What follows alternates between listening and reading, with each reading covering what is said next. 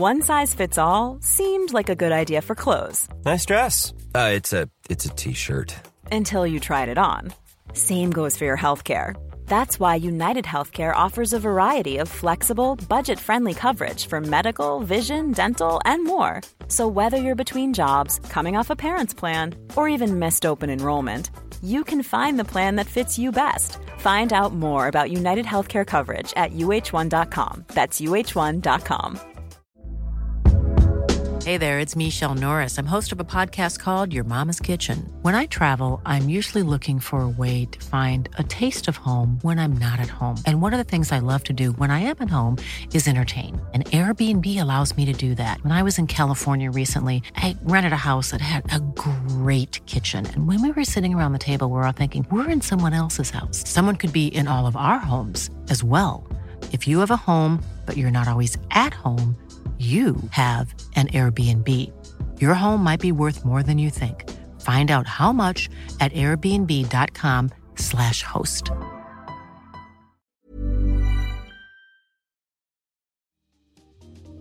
Welcome to Face to Face. This is a show about change and about what's next. It's a show that wants to ask questions, peel back the layers of our average everyday experience, and go beyond scratching the surface. We interview amazing people with incredible ideas and stories who have done wild, weird, and wonderful things. Remember that imagination shared creates collaboration, and collaboration creates community, and community inspires social change.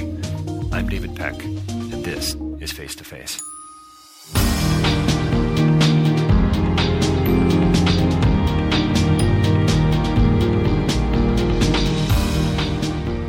My next interview is with Robert Osborne. He's a senior producer at Dam Builder Productions. He's a filmmaker.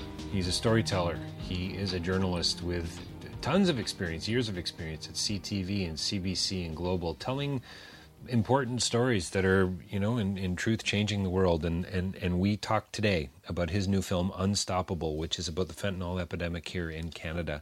It's a it's a disturbing film. It's a it's a must see film. It's it's a it's it's a movie that that honestly that I think needs to get into high school systems and public school systems. I think people, uh, you know, police officers need to see this. There's a there's a lot going on in this film, and like with any story, there are layered layers to this that are uh, revealed, you know, as you go a little deeper, as you start to ask uh, new and interesting uh, and other questions that go beyond scratching the surface. And Robert and I get into some of that today in our conversation. So please do stay tuned.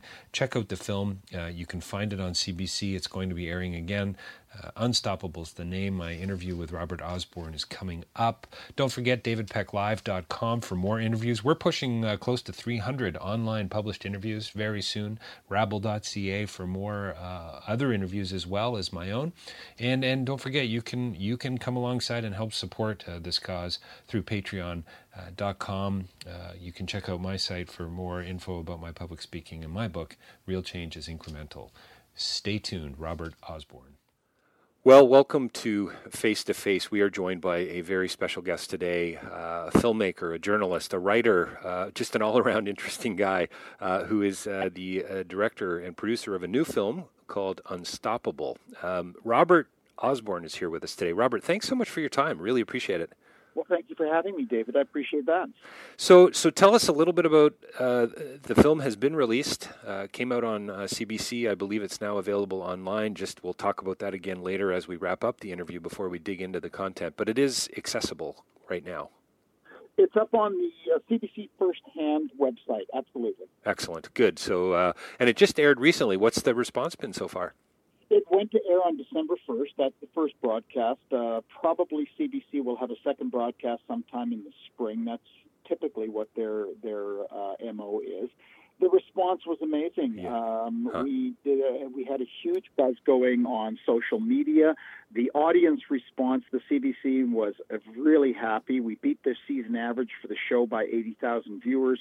Wow. So they were quite happy with that. And, and you know, while certainly the viewership of a documentary does not define its its excellence, no. Um, but you know what? It's nice to know that you've got some people of course. in the tent who are watching the piece, right? Of course, of um, course. That's, I mean, yeah, that has been your world, hasn't it, as a journalist? I mean, don't you want people to read what you write, what you report on, and so on? Yeah, absolutely, yeah, absolutely. Yeah. So, so, so um, Unstoppable, Robert, could be about anything. I mean, it could be about academia, it could be about the transport industry, it could be about tourism, but it's not. The subtitle of your film is is is uh, well, it's beyond telling: the fentanyl epidemic in Canada. Um, is it really as bad as the film seems to to, to communicate? Well, certainly, all the information that I had uh, pointed to that fact that it is uh, at this point, if we continue to treat fentanyl as a standard drug that we fight with all the conventional means that we've always used to fight illegal drugs, we're not going to stop it. Hmm. You say you say conventional means. What? Yeah, unpack that a little bit for me. So, so are there non-conventional means, I guess, is, is the question I've got. When I say the conventional means, here's what I here's what I'm talking about. Um, Relying on the police and the border services and all those conventional means of combating illegal drugs to either stop the drug from coming into the country, or once it's gotten into the country, to clean it up and arrest the people who are are, are trafficking in this kind of material, right? And then relying on the social services agencies to kind of mop up the mm. aftermath, mm-hmm. right? Those are the conventional kinds of means that we use to deal with illegal drugs. And if we just continue to apply those two approaches to a drug like fentanyl, it is going to continue to overwhelm us. So bigger. And here's the reason yeah, why. Yeah, go. First of all, you can't stop it coming into the country. It doesn't come in in a conventional means like cocaine and heroin where you where they ship, you know, ten, twenty, thirty, fifty, one hundred kilos at a, at a time. Those kind of shipments have space. They take room. You need a really developed kind of pipeline to smuggle those kinds of drugs into the country. Fentanyl does not follow those rules mm. because to get fentanyl into the country, all you need to get is a two hundred gram package to get into the country.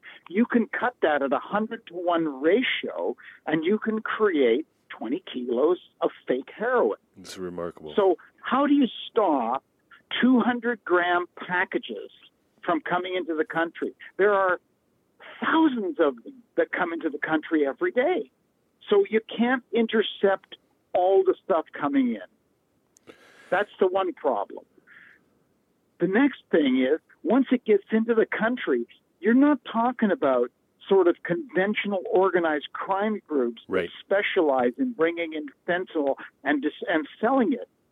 Any mouth breather that knows how to use Tor browser can go online and find a site in Asia that will gladly sell him as much pure heroin or fentanyl right. as you want. Right. So again, so how do you police that end of it? And then the final step is, once it hits the street, if it's not mixed properly and you get a batch that has a hot spot on it, it can kill dozens of people in one day. They, the last week in Vancouver, people were dying in the alleyways at the rate of ten or fifteen a day. Yeah, it's it's horrifying. You you, you, you bring out in the film that this, this could be a record year, or will be a record year for the amount of deaths from fentanyl. Is is that is that still moving? Uh, oh, no question. Yeah. In fact, it, it's it's going to be worse than than the police, whom I'm quoting in that. Uh, even they anticipated. It's going to be worse than they thought it was. So, so Robert, from all your research, and, and we're going to talk about uh, the, the, a guy by the name of Beaker that you focus on in the film for sure, that comes up, and a fascinating character and, and a really interesting um, uh, way to tell the story. And, and, and, and it's a heart. By the way, congratulations. What a great piece. What an important Thank film. You. I mean, I, I hope everybody sees this. This is a film that, uh, you know, school kids needs to see, and, and academics need to see, and, and policymakers need to see. It's It's it's uh, should be required viewing for for on a variety of levels. Um, it, are we talking about, I mean, is this just a problem with the human condition, at the risk of sounding like I'm looking for one solution? Is this is this a user problem? Is it, it I mean, obviously it's multi-layered, but if it's going to come into the country and you can't stop it anyway, um, then what? I mean, there's a there's a cynical kind of, oh, wow, we're we're going to hell in a handbasket kind of an approach to that, that, you know, throw your arms up and go, well, now what do we do? Um, you know what? I think you've got a point there, and and that's why I'm thinking we have to start thinking outside the box if we're going to deal with this. Mm. Because a lot of the people that I ran into, particularly in Vancouver, who worked with the addict population, that was their contention. They said, listen, we are never going to clear up whole the whole concept that there are going to be addicts, they are going to be addicted to various drugs, and that you're not going to stop. What you can stop is you can stop all the criminality mm. that's associated with their getting those kinds of illegal drugs. Mm. And if you clean that up, well, look at some of the experiments that have been done in other parts of the world, most notably in Portugal, where that country went from having a an illegal drug problem that was so severe that they really were just running out of money. They reached the point where they just couldn't afford to fight the wow. illegal drug problem anymore. And so the government, out of desperation, legalized it. Mm. And they started to provide the drugs that uh, addicts needed free of charge as part of the medical system. Right. Well, the result has been nothing short of a massive transformation in Portugal. Their police costs are significantly down, their prison population is down, and the organized crime groups that operate in that place have been gutted wow. because they've got nothing to make money on anymore. Right, right. So we may have, I mean, I'm not saying that that's where we've got to go as a society. That's a debate that we have to have as Canadians. But I'm saying that we have to start thinking in different terms to beat a drug like fentanyl, or it is unstoppable. Yeah, it's it's it's really interesting. I mean, obviously, I was going to ask you earlier, bigger bigger prisons are not the answer. Well, bigger prisons in any country. Look at the United States. The experiment in the United States, or not the experiment, the reality. The reality. The United States was they went on a tear of building more prisons and their capacity. They they are now the country, if I'm not mistaken, they have more incarcerated citizens than any other country in the world. And yet, it hasn't reduced their crime rate. So, what's wrong with that picture? Well, and it seems to me created a whole other level of exclusion, you know? I mean, obviously, people need to, to I guess, you know, what's that crazy phrase, do the time if you've done the crime? I mean, I don't even yeah. know what that actually means in truth. But I think you're right. I think redefining what these crimes are made up of may be a much more holistic and long-term answer, because all, I mean, what really comes out in your film is that uh, this is this is an ongoing problem. It's going to continue. Now, what do we do? How do we how do we address exactly. it so that, like you say, the regular stuff isn't the usual stuff isn't working? So how do we address it, and how do we save those lives? And then you, you sort of you tell this story of, of of this epidemic here in the country in Canada, and but you you cross cut it so beautifully and so tragically with a family who loses their son, and and, and and and I think what that does for me as a as a young, I've got a nine and eleven year old. You know, the way you end the film, this this idea that this this there, but for the grace of God, this can happen to anybody. I really do believe that. I mean, you know, that family, uh, and I have an enormous regard for that family. I, and, I bet and, you and do. A great deal of affection. They they opened up their lives to us in a way that was truly remarkable. I mean, I'm not even sure that I would welcome a documentary crew into my life and pour my heart and soul out in the way that they did. So I admire their courage tremendously. But they are a decent, ordinary, average middle-class family who love Tim Hortons coffee and hockey, and yeah. they have houses and mortgages and, you know, everything else. And those kids were both raised, the, the daughter and the son, the same, and they were both good kids. They, you know, they finished high school and they went to some kind of post-secondary education, and they both had good jobs. they were not, you know, Byron was not a kid that was uh, a hardcore addict and right. a criminal and someone we would want to dismiss and say, oh, that's just a junkie and that's right. just right. the cost of, of, of, of his bad habit. And if he's going to do that kind of stuff, then, you know, so be it. He was a really average kid. And yes, he had been playing around with some drugs. No question of that. But I think the family is convinced that he had his life turned around and he was back on track until he went to that final party. Well, and somebody it, offered well, that's him that's the tragedy, eh? The, that that final party, as as his dad says. I mean, Robert, I mean, you, you know, you, you, you say he was playing around with drugs. I mean, anyone who drinks, anyone who does a little bit of uh, marijuana, I mean, they're playing around with drugs. They're playing around so, with drugs. So, so I mean, are we just talking about, you know, I, I couldn't help but focus on, you open up the film with it and you, you kind of, uh, you bring it uh, back, uh, it, uh, you know, when Beaker talks about how he has, quote, I have, what does he say? I have certain ethical flexibilities. Yeah. I, yeah. I think we all have, you know, and, and we all play around with that. It seems to me. But with respect to drugs, it's an interesting one, because once you find out that somebody's popping pills, well, geez, they're a junkie, right? They're an addict. But if somebody, I mean, is, I guess my question is, is there, is it okay to be an alcoholic in a sense, you know, to drink too much and to, to put your family and yourself at risk, you know, with alcohol, but not with these other, you know, in italics, illegal drugs? Well, it's interesting. I've had this conversation with Pat O'Callaghan, Byron's father, on mm. a couple of occasions. Mm. We're both about the same vintage.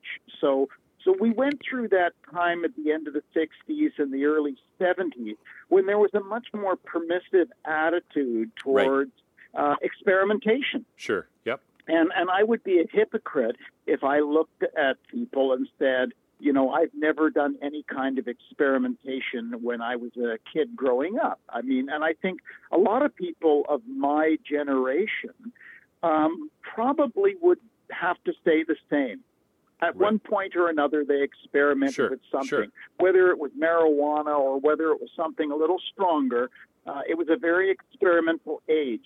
The problem with fentanyl is that does not allow for experimentation. Mm. So so when I was experimenting, I had a reasonable confidence that anything I was experimenting with was not going to kill me. Right. You know? Right. It may right. keep me up for a while, right. Right. Uh, and I may have some paranoid delusions, but it's not going to kill me. The problem is that fentanyl will kill you. And if you make a mistake and you're experimenting and you hit that hot spot, there's a no forgiveness there. Mm. It absolutely will kill you. And that puts a whole different perspective on the concept of being a young person right. who is then just experimenting with something as part of the growing up process. Right, right, right.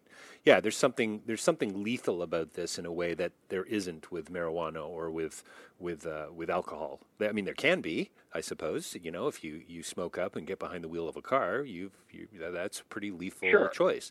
But with fentanyl, it's the popping of a pill. It's that it's it's it's it's a pebble in the pond almost, in a sense, with the uh, the potential for for really uh, radical and life changing implications. Yes. Absolutely. Yeah, yeah. What about, you know, so you, you, you talk to, to, to one of the addicts in the film, I think, who who who almost, I wouldn't say is proud of the fact that, that he's um, hooked on heroin and hooked on fentanyl and so on, and uh, and I'm I'm assuming that's your voice when you talk to him about his about his neck, and that's where he shoots up and so on. Donnie. Yeah, and he says, um, you know, I do it because I want to get high, you know, and then I his line and his proud. Li- Yeah, no, I don't think it's pride. It's I don't think it's pride, but you know, just the way he said, you know, I, I do it to relax because I want to deal with reality. And I mean, yeah. in a sense, I mean, my, my heart went out to him, you know, yeah. as it should to all of us. I mean, isn't that kind of what we're all we're all figuring it out? yeah, he's, you know, he's he's an interesting person, and I think what like what I liked about Donnie is that his candor was uh, beyond even what most addicts mm. will acknowledge. Mm. If you talk nice. to addicts, uh, uh, that downtown east side of Vancouver population, they will often be deluded. Um, you know, they'll be uh, acknowledging that they're using drugs and they'll have a million different reasons and they're going to be getting off it next week and right, you know, right, yada, of course. yada, yada. Yeah, yeah. Um, Donnie was basically completely upfront about it. He was prepared to say, I'm an addict. Yeah. I'm not going to change, and I'm probably going to die down here. And in the meantime, I will shoot anything into my body that I can get my hands on because that's the only pleasure I have in life. Mm. And it, it was shocking yeah. to talk to somebody yeah. who was that well. He he, he talked about it in a in a need sense. This isn't something like this is uh, this is part of my nutritional uh, daily intake, right? This is yeah. this is what I do to survive. Yeah. What about change? Tell, tell me. So I'm all about change, Robert. I mean, that's I've got a company, a consulting company called So Change. You know, based on social change. I work with nonprofits. I, I work overseas. All my listeners know. I love to talk about about how you know I can impact your life. How can you impact mine, and so on. Why doesn't somebody like Donnie believe they can change? I mean, is it is it really? I mean, you've, you know, Beaker, you know, the, the chemist in the film. I mean, he, he, he basically says, okay, what I do, I'm not evil, but okay, what I do is kind of wrong. I've got this certain ethical flexibility, but I'm not going to change either because this is who I am. What, what, what can you speak to that a little bit? Did you did you get any Again, insight? With Beaker, in, yeah. um, I think Beaker feels very trapped in his life, as mm, trapped as mm. many people in your audience might feel in their respective sure. yep. lives. Um, he is, he's a very smart man. He's very self-reflective. Um, in fact, I, I dare say, David, that if you were to sit down and have a coffee with Beaker, you would find him to be a really fascinating person. Oh, I bet. Now, it just so happens that he makes his living by doing things that could possibly kill people. Right. And he is aware of that. Now, he's tried to get out of that, he tells me, on a couple of occasions. And the results have been catastrophic for him. Um, first of all, he is an addict himself. And as an addict, if he's actively using, he could need between two hundred dollars to four hundred dollars a day to support that habit. Wow. So where do you get cash like that? Yeah, yeah. If you're a, a former, an ex-con, and you've got no job skills other than the ability to be uh, an illegal chemist. So he's trapped in that sense. The other thing he's trapped is that he tells me, and I had some, some corroboration about this from the police, um, the last time he tried to walk away from this, he was kidnapped off the street by a group of criminals who took him to a remote location and tortured him until he agreed to cook drugs for them. To cook drugs for them. Um, wow. And Jeez. One of the things they did, and he showed me his back teeth, they're all cracked. They took a set of vice grips and they tried to pull out his back teeth with oh, the vice grips. Wow. And all they succeeded in doing was smashing his back teeth to, uh, to bits. Um, so he relented and went to work for them. And he claims that that is, that is how he's ended up in this current mess that he's in. So he feels very much trapped, and he would like to get out of that. Now, having said that, there are other choices that I he could clearly be making that he is not making. Mm. So, yeah, you can only take that argument so, so far. far. Sure. But yeah. I do understand that I don't think it's his first choice in terms of how he would like to be living and how he would like to make his living. So do you do you deal with these guys with the vice grips if you now make this drug legal?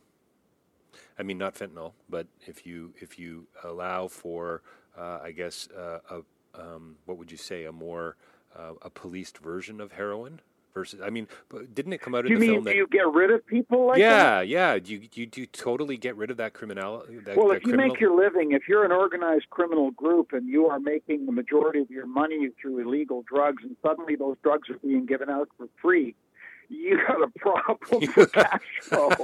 your biz, your business model is crumbling around your you. Business model definitely crumbling. Yeah. And yeah. I'm not saying they're not going to come up with some other creative illegal yeah, of course, solution. Of course. But I would say in this country, in most Western countries, by far the most lucrative uh, form of illegal criminal activity is probably related to drugs. Right, Right, right.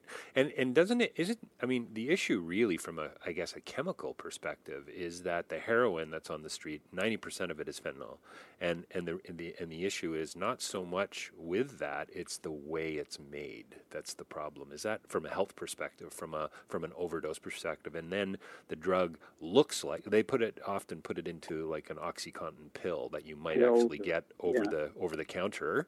I mean, I couldn't believe it when, when it comes out in the film that, you know, some of these guys are actually getting the drug presses so that they, you know, to stealing those to, to make the drugs look exactly like the oxy that you would get from a pharmacy. And all of a sudden... Oh, listen, there and, and all kinds of mouth-breathing amateurs are getting into the mm, game. Mm. You know, the police showed me one pill press that they had just seized in the last few months. And, and a guy who was working as a broker in Calgary wow, wow. had ordered this online.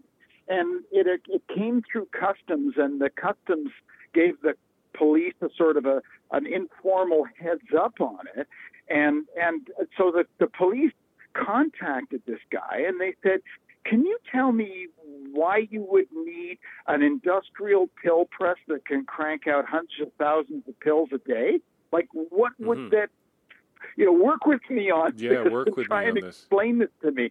And the guy just immediately said, um, you know what, listen, I don't need pill press. Uh, you guys can have it. Wow. So so that's the kind of amateur right. that can get involved when these pill presses can be ordered anywhere. I mean, go on to eBay and you can you can buy one in a matter of minutes, shipping yeah. included.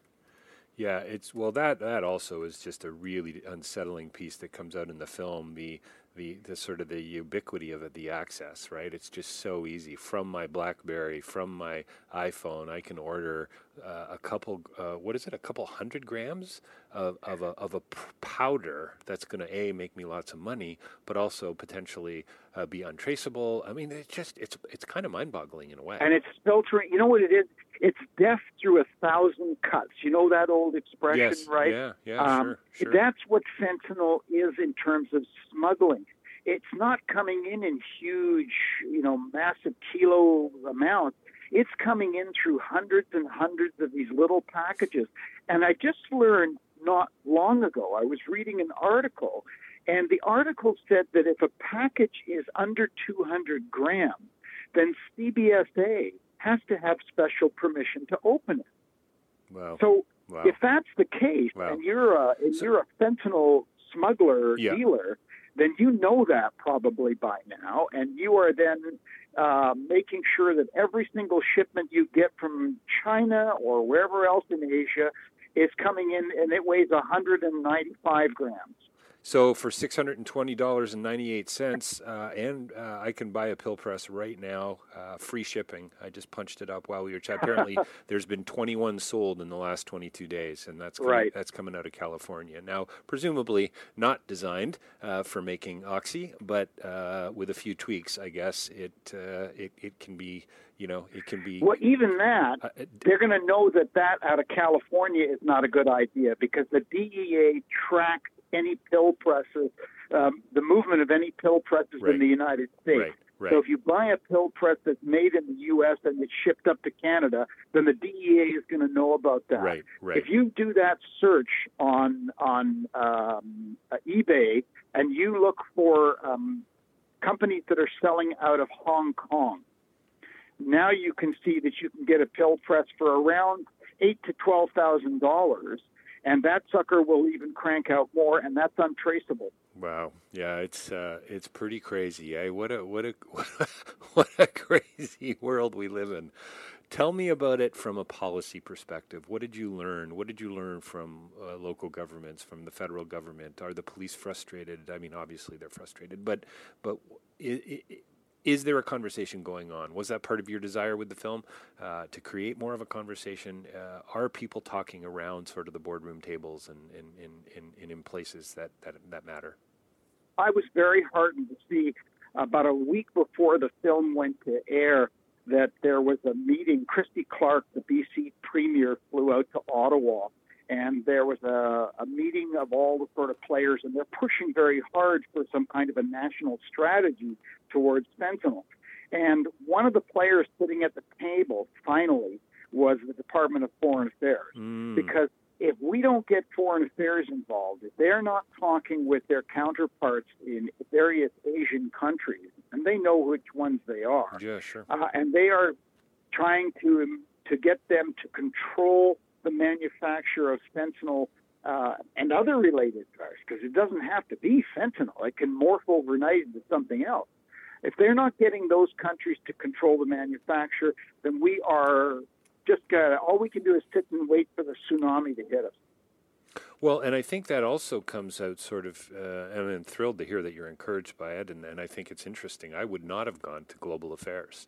I would not have gone to the Department of Foreign Affairs for this, but it makes perfect sense that that's, you know, from a top-down perspective, that's, but I think, you know, having spent a lot of time in development and, and, and working with C D F before and then D F A D and now Global Affairs, seeing the f- how little some of these agencies and departments are actually talking with each other is what I always found so discouraging, that that the top bo- and the bottom weren't, weren't connected, if if you know what I mean.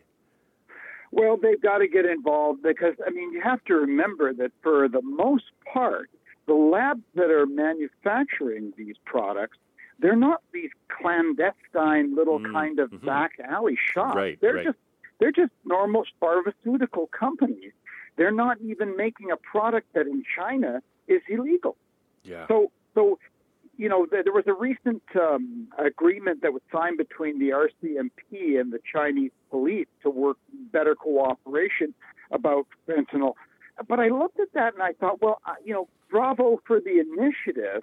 But on the other hand, what are the Chinese police going to do? Right, right. Because the product is illegal in their country.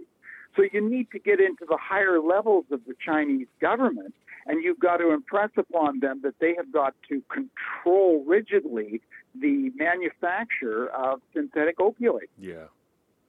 Yeah, well, it's there's certainly no easy solution to any of these things, it seems to me, but I I, uh, I love the what I love what you've done with the film and the the way you've rooted it in this personal story and, and also shown the, the, the you know the complexities of it. This is a, a clearly a, a tragic sort of unfolding of events here in, in, in Canada. And I think I mean I don't know I mean having spent so many years in journalism, you must have come across these types of stories before, and and if you're still you know digging, uh, I would like to think you're still hopeful. uh, is that a fair assessment? Um, I've never come across a story like this before. Mm. I've never come across a drug, and I've done lots of drug pipeline stories. Sure, okay. Uh, stories yep. about ecstasy coming from Asia into Canada and down to the U S and, and the whole crystal meth epidemic that was, you know, overtaking Canada and was also, uh, you know, being a, being a, a launch pad to the United States because we hadn't dealt with the precursor problem. And I've done pieces on, you know, marijuana and heroin and you name it. But I have never encountered a drug that I considered to be this um, problematic. Mm. I mean, you know, the police often can be accused of kind of pumping up the volume on their fight against various drugs. And they will, you know, they'll come up with these estimates that, that make things seem much, much more of a, of an issue than they possibly are. But this is one case where I don't think they're exaggerating at all. Wow. Hmm. Hmm. I want to, um, just before we wrap up, I would love to chat just briefly about something that Beaker said about uh, a T A that he had uh, back in, back in I guess it was university and school. Yeah. And, and somebody had asked him about, in, in a chemistry class, had asked him about making some L S D on the side. You know, do you know how to do that? I mean, the implication was, can can you help, uh, you know, I guess, I don't know, satisfy some party-like requirements for L S D locally. And he says something to the effect of that that conversation cost nearly, well, pretty much cost him his life as he knows it, because maybe, maybe as a chemist, he could have gone on to cure cancer. I was blown away by that. I'm so glad you left that piece into the film, because for me, it's just it shows the the import, the the import and impact that we all have on each other. Yeah, yeah, absolutely. The, the kind of the kind of almost ricochet effect that can happen with what seem to be very small decision. Yeah. In life. Yeah. You know, make a decision, and it's like um, it's it's. To, forgive me for mixing metaphors, but it kind of deflects you off, and suddenly you're careening off different sort of directions than ever possibly your life was meant to go in. Yeah. And I don't know whether he's right about that. I don't think it was one single no. decision no, no, of course that cost not. him that. I think his his decision, that may have opened up some ideas sure. to him. Sure, and, of course. And, and it enabled him to start thinking about how he could finance his addiction. But for me, the real watershed mark for his life is when he chose to start using uh, heroin. Mm. And once he became addicted to heroin, and apparently it, it doesn't take that long. We're talking about, you know, three or four days of consistent use of heroin, and you are you are you are addicted to that drug. Wow. Um, and then once he was addicted to that drug, then I think that his brain started to go back to that conversation and think, well, hey, hold on a second. Right, right. You know, there's a whole possibility here for me to be able to finance this new habit of mine, right? That, that's what I think. But in either case, the point that you're trying to make uh, is the same. Yeah, ab- absolutely. I couldn't help. I mean, it almost brought a tear to my eye when, when uh, in, right near the end of the film where he talks about how, uh, you know, I'm good at this. And and and that, that and that's and that's a good thing for me. Like I, I sensed a certain amount of, um, I mean, he was feeling uh, affirmed and included yeah. almost by the by the. And then he said something to the effect of, you know, I'm at least as good as this uh, as my dad is at at, at everything. And yeah, I, that's and honestly, Ro- Robert, I couldn't help but think. Was there a breakdown there somewhere along the way? Without pointing any fingers, believe me, I'm really trying not to. But yeah. when you start to unpack this stuff, you go, wow, what what other factors are playing into this, right? It's just, wow, it's... Uh, yeah, my mom, my mom, she she she probably won't hear this podcast, but she used to have a little uh, uh, sticker on her on, on her refrigerator door, and it said, everything I do affects someone else. And, yeah. you know, it's it's pretty mind-boggling. Yeah, I agree. It sure can be. Thank you for your time today, Robert. Uh, robert osborne dot c a is the website. The film is Unstoppable. It's uh, a first-hand uh, piece uh, with the C B C. And, uh, Robert, just to uh, uh, tie it up here, going to show again probably, but it's also available on the C B C website. It is. And can I make one small correction? Yeah, the please. The site where our company is is dam builder productions dot com. Oh, there you go. So don't, okay, Dam so my Builders. My apologies for, for correcting you, but... Oh, uh, no, yeah. hey, happens all the time. well... So Dam Builder Productions is is the company that produced this film as well, correct? Yes. Yeah. Yeah. Yeah. Excellent.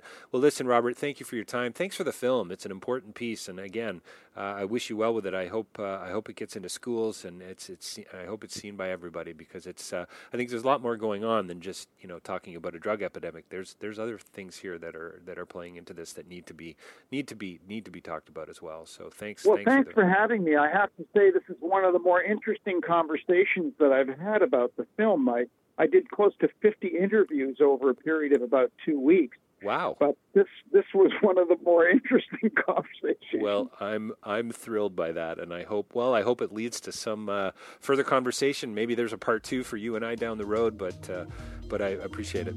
Well, let's keep in touch, David. Okay. Thanks, Robert. All right. Take care now. Bye-bye. Bye-bye.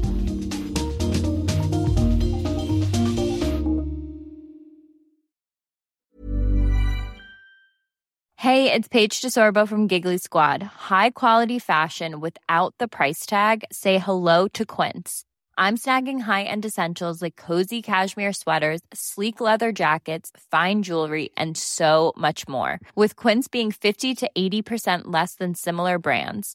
And they partner with factories that prioritize safe, ethical, and responsible manufacturing. I love that. Luxury quality within reach. Go to quince.com slash style to get free shipping and three sixty-five day returns on your next order.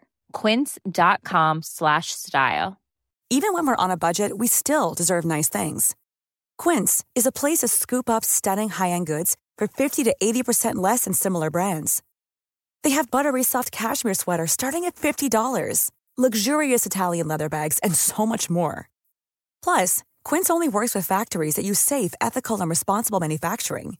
Get the high-end goods you'll love without the high price tag with Quince. Go to quince.com slash style for free shipping and three sixty-five day returns. When you make decisions for your company, you look for the no-brainers. And if you have a lot of mailing to do, Stamps dot com is the ultimate no-brainer. It streamlines your processes to make your business more efficient, which makes you less busy. Mail checks, invoices, legal documents, and everything you need to keep your business running with Stamps dot com. Seamlessly connect with every major marketplace and shopping cart. Schedule package pickups and see your cheapest and fastest shipping options from different carriers. With rates up to eighty-nine percent off U S P S and U P S rates. And with the Stamps dot com mobile app, you can take care of mailing and shipping wherever you are. Make the same no-brainer decision as over one million other businesses with Stamps dot com. Sign up with code PROGRAM for a four week trial, plus free postage and a free digital scale. No long-term commitments or contracts. That's stamps dot com. Code program.